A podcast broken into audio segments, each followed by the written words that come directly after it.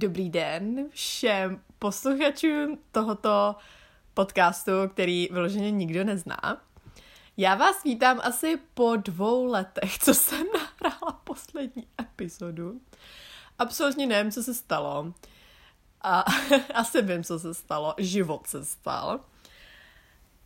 Tahle epizoda bude tím pádem takový update mého života a taky se teď krapet léčím s nějaké random nemoci. Nebo takhle. Oficiálně si myslím, že jsem měla angínu. Ale dospěla jsem k myšlence, že budu svému tělu říkat, že to je jenom lehké nachlazení a tím pádem si tělo to opravdu bude jenom malé nachlazení a tělo nedojde k názoru, že se právě léčí z angíny. A docela mi to vychází. Sice jsem v posteli už asi 14 dní, tak to asi trvá díl než normálně, ale, ale jako dobrý. Ale jako dobrý. Tak to se děje teď v posledních dnech. Samozřejmě mám zkouškový. No a co se stalo od roku 2020? Wow. sama, sama nevím. Um, no byla jsem na Erasmu, což, uh, což byla prdel. a jsem jako ráda, že jsem měla, ale jako v rámci covidu to nebylo asi úplně modré rozhodnutí, ale budeme dělat, že jsme chytří a inteligentní a že to bylo správné rozhodnutí. Pak jsem taky byla na tříměsíční praxi, odstátnicovala jsem ze dvou oborů, což je fantastické. A teď studuju teda magistra, proto mám zase zkouškový, takže ono to nikdy nekončí. No, začala jsem chodit s přítelem, se kterým jsem se nedávno rozešla po dvou a půl letech. No, můj život je prostě fantastický, jen si to poslechněte. No ale co je opravdu fantastický, je to, že jsem rozjela svoji koncertní šňůru vystupování v orchestru. Slyšíte dobře? Já takovej ňouma. Já vám řeknu svoji historii, protože vím, že to nikoho nezajímá, ale to je v pořádku. Já jsem samozřejmě jako od malinka chodila do základní umělecké školy a v našem městě je to prostě takový lifestyle a pokud dítě nechodí do základní umělecké školy, tak je pruser. A tak jsem chodila i já, ale opravdu to není tak, že bych do toho byla nucená. To já jsem byla prostě ňouma a řekla jsem, juchu, já budu hrát na housle, takže jsem hrála. Absolutně toho neletuju, housle jsou nejlepší nástroj, který jsem si mohla vybrat. Dnes bych si nevybrala jiný nástroj. Je to fantastický nástroj, jo. A tak jsem hrála, hrála, ale pak mě popadla myšlenka, že budu studovat střední v Praze, tím pádem jsem už nemohla chodit tady do té základní umělecké školy, tím pádem má kariéra skončila. Ale samozřejmě jsem si hrála tak jako lážo plážo doma. A najednou na podzim, tenhle podzim 2022, ke mně přišla taková informace, že se nabírá do jednoho orchestru, který je benefiční a který odjíždí koncerty, který potom pomáhají nějakým dětem. A to byla fantastická myšlenka. A já jsem se zapojila, byla jsem z toho spocená až na zadku, ale trénovala jsem, že se mi osmičce opravdu jako nepářilo. Pařilo? Ne. Kouřilo. To jsou slova, jejku. no, tak se mi kouřilo od smyčce. Musela jsem si koupit nový smyčec, to je vlastně pravda. No. A odjela jsem na koncertní šňůru a bylo to naprosto boží a hned bych jela zas.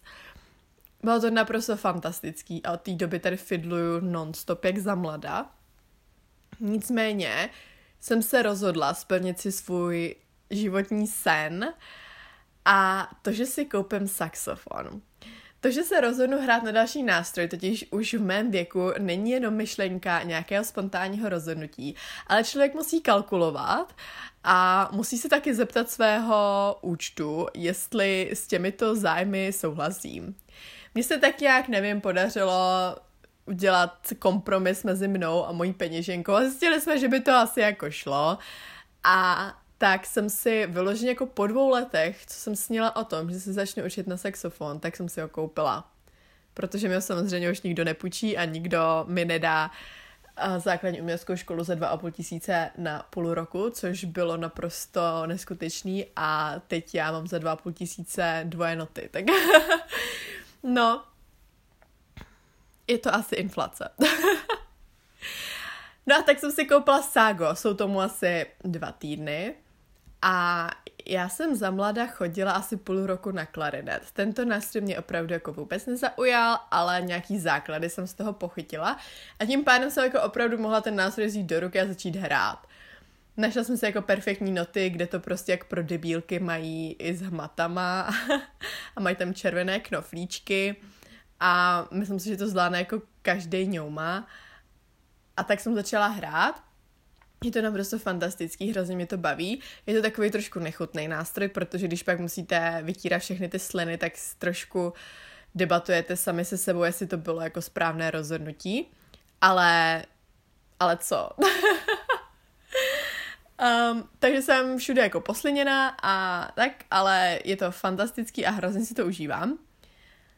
A jednoho dne chci být v orchestru i se saxofonem. To je moje hlavní myšlenka. Já teda ještě hraju na kytaru, ale kytara je pro mě takový nástroj, kde já umím základní akordy, když už se tam objeví akord jako je F nebo H, kde už musíte ten prstík položit přes struny, tak tam jsem se zastavila a tak nějak mě vyhovuje, jakou škálu těch akordů umím a kterou neumím. A to je, za mě to je úplně v pohodě, já nepotřebuji být a, nějaká jako lepší v tomhle, prostě zahraju vám základní songy, které každý zná a od toho jsem tu kytaru vyloženě chtěla a baví mě. Takže tu mám kytaru, plus máme doma ještě klavír a ten není naladěný, a až se naučím trošku víc na to ságo, tak mám takovou lehkou myšlenku, takové semínečko v hlavě, že bych se mohla naučit ještě na klavír. Já vyloženě na klavíru zvládnu najít tón A, abych si naladila housle. A to je všechno. Ale to je podle mě taky výborný základ. Jo, tak myslím si, že moje kariéra je teď do budoucna rozjetá a myslím si, že hudba vyloženě to je taková sentimentální chvilička, ale myslím si, že hudba opravdu pomáhá a že mě dodává úplně jako energii a já jsem sama sebou. A je to naprostá fantazie. No to vám teda musím ještě vlastně říct, že mám kamarádku. Jenom, sorry, musím si zkontrolovat, jestli to nahrávám. nahrávám. Mám kamarádku, která se mnou od malinka hrála dua na housle. Nicméně ta kamarádka nebyla tak hloupá a nešla do Prahy na střední školu, tím pádem mohla dodělat i druhý. Co to je, jako druhý semestr? Ne. Tomu se říká jinak. No, to je asi úplně jedno. Prostě dodělala až do maturity tu základní uměleckou školu. No a on a Ježíši, Mara, ten úplně přeskočil hlasem, se zděsila sama sebe. Dobře, pokračujeme daleko, že se nic nestalo, jo? Ona je prostě talentovaná, úžasná, nejlepší. Ona je prostě, ona je prostě fenomenální. Já jsem jí potom moderovala i absolventský koncert a to, co jako hrála, to je pro mě úplně z jiného světa, jo. No a chtěla jsem tím říct to, že tahle kamarádka mě zásobuje notama. Samozřejmě jako už nastala chvíle, kdy mě zásobovala notama, který pro mě absolutně nemají smysl, protože jako to bych nezahrála ani v mých jako nejděsivějších snech, ale ty noty mě dala.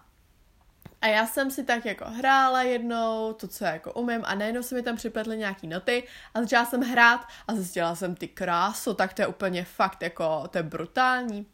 A já jsem myslela, že jsem prostě už tak jako špatná, že nezahraju ani tyhle noty. A tak jí volám, říkám, eh, hej, tohle jsi mi dala ty, že jo, to jsou tvé noty. Ona říkala, jo, jo, jo, to jsem ti dala já. Říkám, dobrý, nikdo po mně nechce, abych tohle zahrála.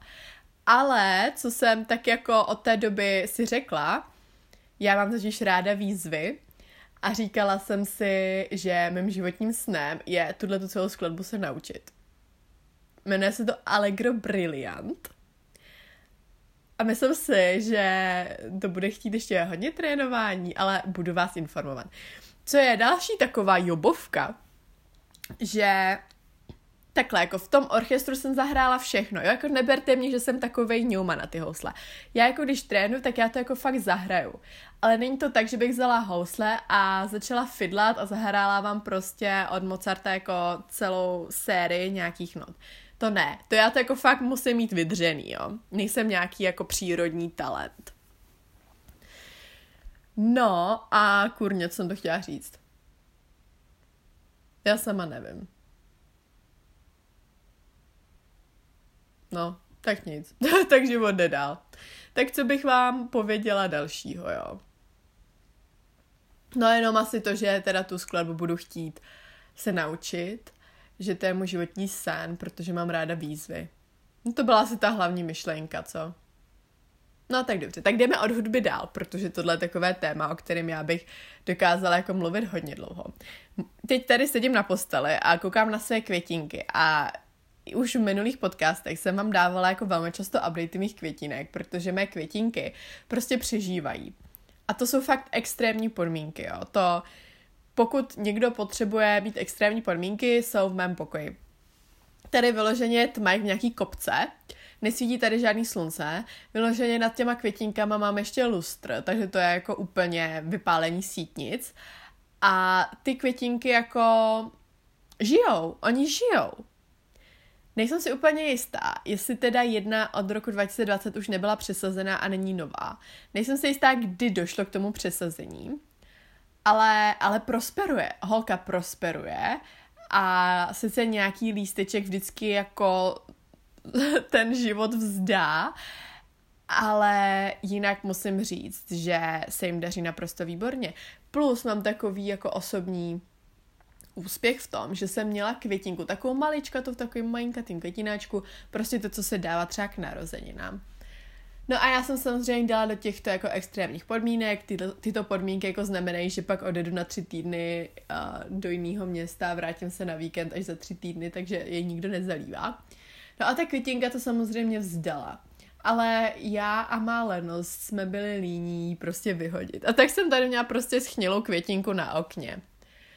No a teď jsem tady, vyloženko doma u rodičů teda, od té doby, co jsem nemocná, nebo co mám zkouškový, a byste neuvěřili, že má pupátka a holka se probudila k životu. To je úplně fenomenální úspěch a asi si ji budu muset vyfotit a zdokumentovat to na nějakém květinářském fóru, protože tohle je úplně neuvěřitelné. Dobře, tak to je update mých květinek. No a jinak vám musím jako fakt ze srdce říct, že mě docela serou, uh, serou muži. Nebudu, jako takhle, nechci tím říct nic špatného o mužích, protože vím, že vím, že jsou skvělí a že bez nich bychom prostě jako nedokázali spoustu věcí. A teď ani jako nemyslím svého jako bývalého přítele. Já fakt opravdu jako myslím bývalé přítele a přítele mých kamarádek. Já nevím, co se stalo, ale prostě každá kamarádka v mém okolí teď zažívá úplně jako brutální časy a já jsem takový středobod jich všech a tak jenom na to koukám a říkám si jako jestli, jestli žiju v nějaké španělské telenovele. Protože některé ty věci, co se dějou, to by vyloženě ani scénárista ulice nebo ordinace v Růžové zahradě fakt nenapsal. Jako to by si řekl, hele, to už je fakt moc blbý, tomu už fakt nikdo neuvěří. No ale když teď koukám na všechny tyhle jako životní příběhy, tak si říkám, že ta ordinace byla vlastně docela jako reálným scénářem, jako fakt z reálného života. no, tak je to takové, je to takové emočně náročnější období, ale ale doufám, že se to jako probudí a bude, bude to zase fajn.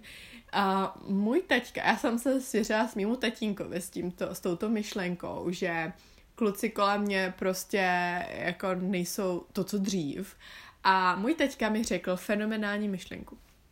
A to toho, že prý od nějaké doby je ve vodě něco specifického, co nám ženám zvyšuje úroveň testosteronu a chlapům ji snižuje. Tak to mi řekl můj teďka.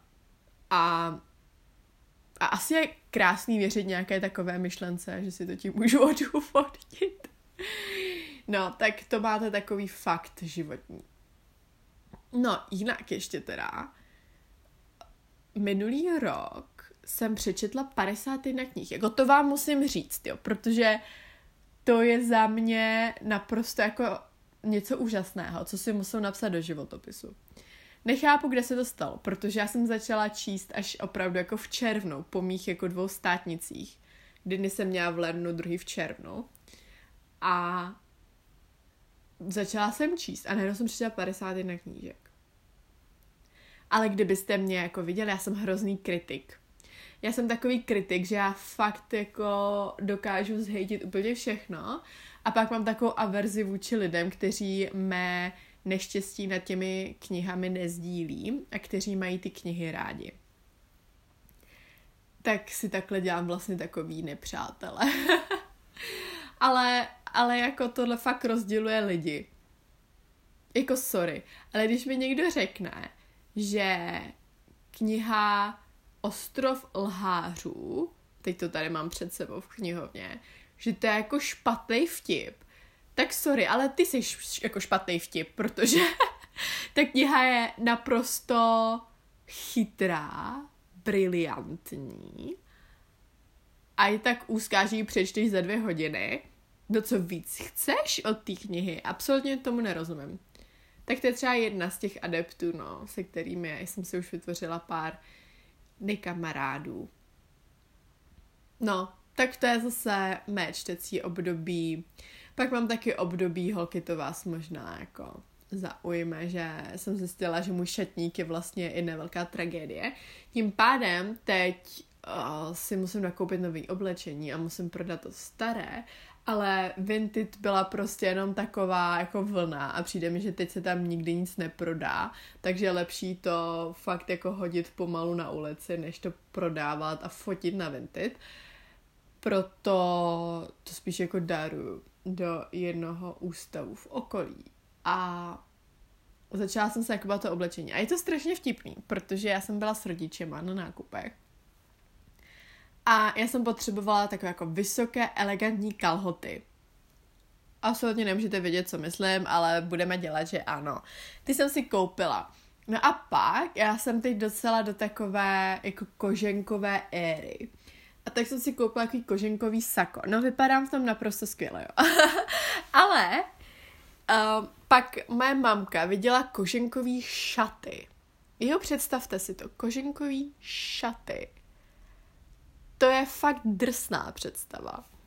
A tak jsem si je oblíkla a oni jako, jo, jo, to si musí vzít. Takže já jsem skončila s koženkovýma šatama, slyšíte dobře, což je takový jako velmi úzká, je tam velmi úzká hranice mezi po, pohře, pohře, pohřeba, ne, co to je za slovo? Po,